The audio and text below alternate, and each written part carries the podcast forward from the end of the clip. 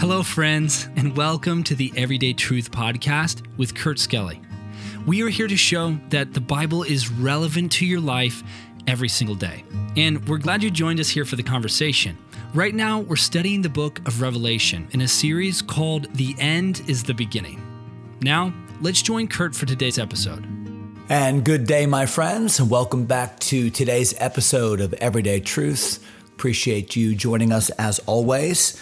Uh, we are, as you know, in Revelation chapter number two, and we're looking at what we call the seven letters to the seven churches of Asia Minor. We spent a little bit of time, matter of fact, three episodes, on the letter to the church at Ephesus. Ephesus was a one of the major cities in that area. From Ephesus, many of the churches that you're familiar with in the New Testament Uh, were actually started. Churches like Laodicea, uh, churches like Colossae, the church, the, the letter to the Colossians. Uh, we are in chapter two and verse number eight today, and we're going to talk about another major church in that time period uh, and a very successful city. Watch what it says in verse number eight of Revelation two. And unto the angel of the church in Smyrna write, These things saith the first and the last, which was dead and is alive. I know thy works, and tribulation, and poverty, but thou art rich. And I know the blasphemy of them which say they are Jews, and are not, but are the synagogue of Satan. So this church at Smyrna, what's very interesting about the church at Smyrna is that nothing negative is said about this church. It's an amazing thing. Now, we're going to dissect this uh, pretty uh, pretty closely here in just a, a moment. We'll probably take a day or two to do this, but I think it's wise for us to know a little bit about Smyrna itself. So Smyrna was a very successful city in those days if you count economic success. I mean, it was a place where if you wanted to make money, you would go to Smyrna. Uh, there was opportunity there. Uh, but like other Roman cities that were successful, it was known for its polytheism. Uh, there was a temple to, you name the god, and there was a temple to that god. But what had happened in Smyrna over the years is that the worship of these false gods like Asclepius or Zeus or Aphrodite or any of a number of other Greek gods had given way to the worship of the emperor of Rome himself. So Roman emperor worship had now come into vogue in the Roman Empire. And it began with worshiping emperors that had died, like you know, Caesar or Augustus Caesar or Tiberius Caesar. That's actually when the first temple to an emperor was, was built, was during the reign of Tiberius Caesar right here in Smyrna. But at the time of the writing of the book of Revelation in the nineties A D, the emperor by the name of Domitian, who was the emperor at the time when John wrote, had demanded that the world worship him while he was alive. So now the worship of emperors has taken the next step.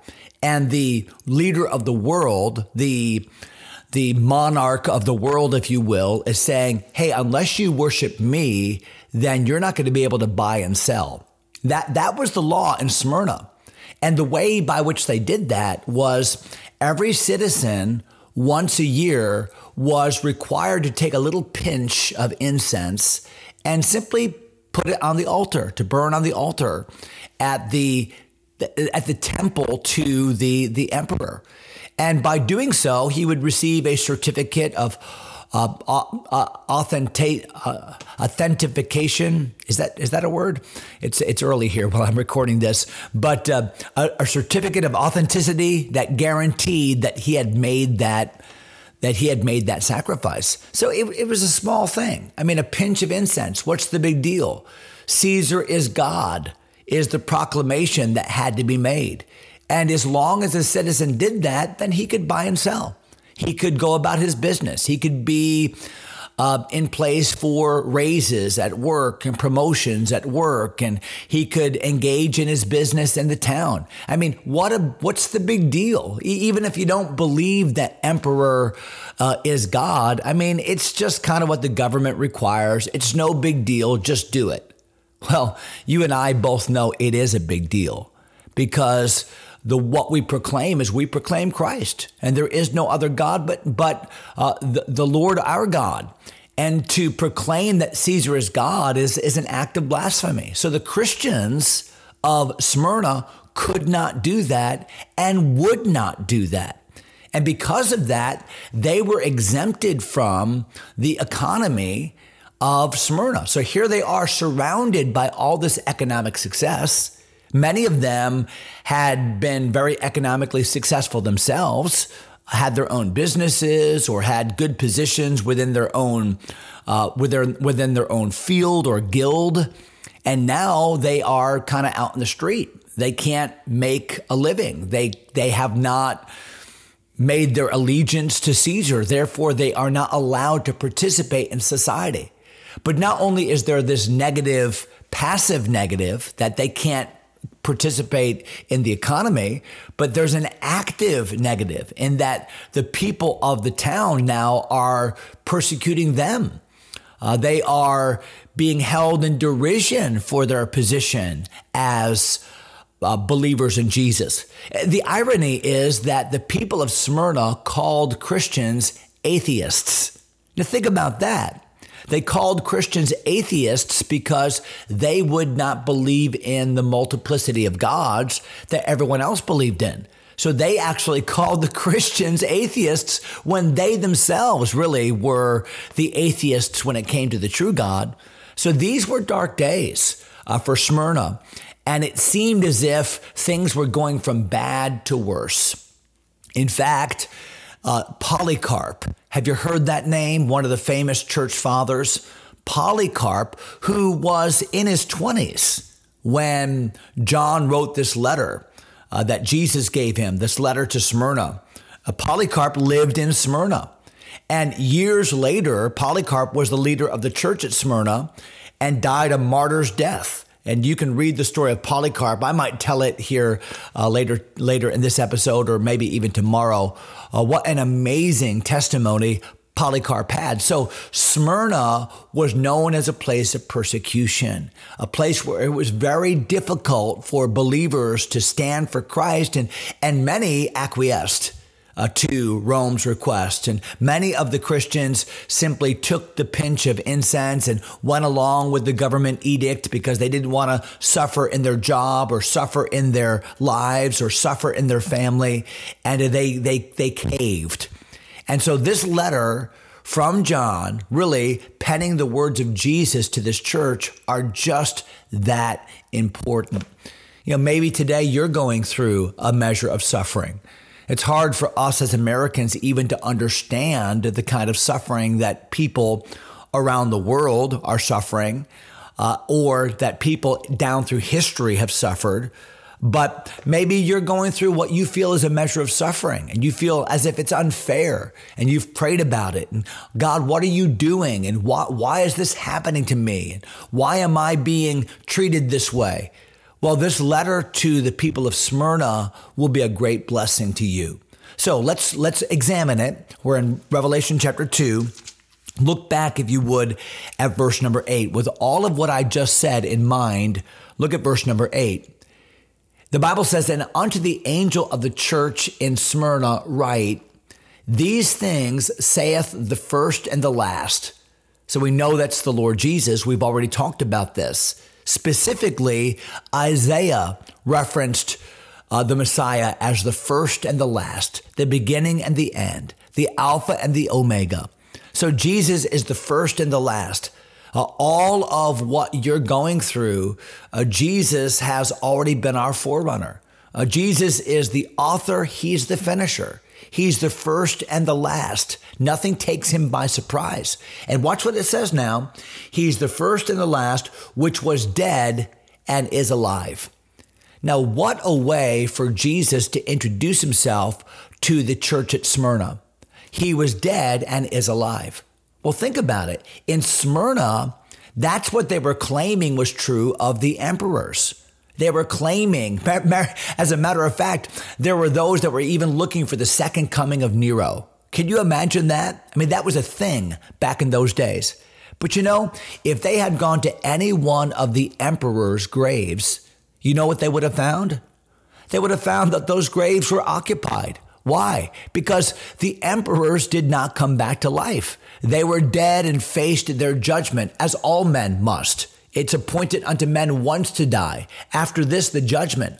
But Jesus, unlike any man, Jesus, the God-man, he was dead, but is alive. He rose again. So what is Jesus saying to this church? He's saying, listen, they believe this about their emperors, but they are wrong.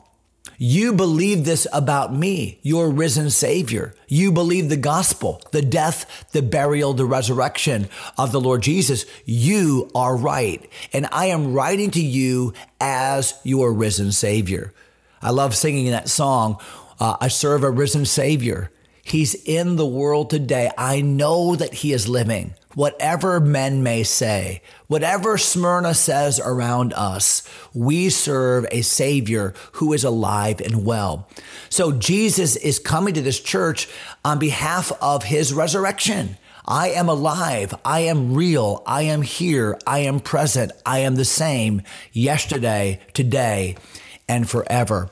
You know, that's a great encouragement for you and me to consider today, that Jesus is alive. I know that things are bad at work, perhaps. I know that you might be persecuted at school, perhaps. Uh, maybe you're suffering right now because of your faith, and it seems as if you're the only one standing all by yourself. But understand, just like those Hebrew boys so many years ago, uh, the Son of God is with you just as surely as he was with the people of Smyrna. So what a way by which for Jesus to introduce himself. Jesus is everything you need. I love the I am passages in the Bible. Uh, I am the good shepherd. I am the bread of life. I am the door. I am. Jesus is everything that you need. And Jesus, as the living Savior, is coming to Smyrna and saying, I am. Now, look at verse number nine, where the Bible says, I know thy works. Remember, he said a similar thing to the church at Ephesus, and tribulation and poverty. Could, could we say it this way? Jesus is saying, I know what you're going through. I know what you're going through. But when Jesus says, I know, it's not just an academic knowledge of what the people of Smyrna are suffering, the tribulation, the pressure that they're feeling, the fears that are real in their life. It's not just an academic knowledge. But when Jesus says, I know, he in every sense participates in. It's the fellowship of, the participation with our suffering. Uh, the Bible says in Hebrews chapter four that he is touched with the feeling of our infirmity. And so when Jesus comes alongside the church at Smyrna, he comes alongside not just as one that has sympathy for people that are going through a hard time, but he comes as one that has empathy, as the one that feels with them. Jesus knows all about tribulation. Jesus knows all about poverty. Remember what Paul told the Corinthians in Second Corinthians chapter eight, that ye through his poverty might be made rich. Nobody was more poor than Jesus. He didn't even have a place to lay his head. Uh, he had no possessions at the time of his death. They even sold the clothes that he wore to his crucifixion. And so Jesus knows all about it. Sometimes we sing that song, Jesus knows all about our struggles. He will guide until the day is done. And that's what's happening here. Jesus is saying, I know. I know your works. I know your tribulation. I know your poverty. Well, I guess so. The people of Smyrna were poor people economically. It's not to say that they weren't skilled people. They were. It's not to say that they weren't previously economically success, successful. And no doubt they were. But because of the edict of Smyrna, because of the requirement of the pinch of incense, uh, they could no longer participate in the economic success of that prosperous city. And so they were now poor. And yet, what does the Bible say parenthetically in verse number nine? Uh, I know your poverty, and then parenthetically, but thou art rich. So there's a reality here on this earth, you don't have anything in your bank account. There's a reality here on this earth, you don't have material possessions that you can itemize.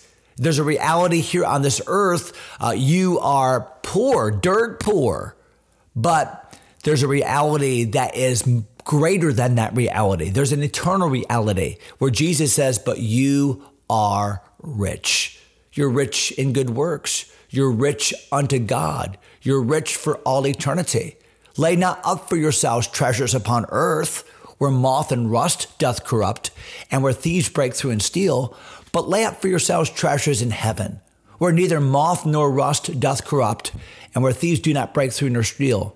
For where your treasure is, there will your heart be also. In this church at Smyrna, wow, did they go through it. But wow, did Jesus have some great, encouraging words for them. Now, we're not done. We just kind of got started. So I want to come right back here next episode and talk a little bit more about this great church at Smyrna. God bless you, my friends. Have a great day. Thanks for taking time to listen. If you enjoy Everyday Truth, go ahead and subscribe to the podcast or share it with a friend. Until next time, God bless.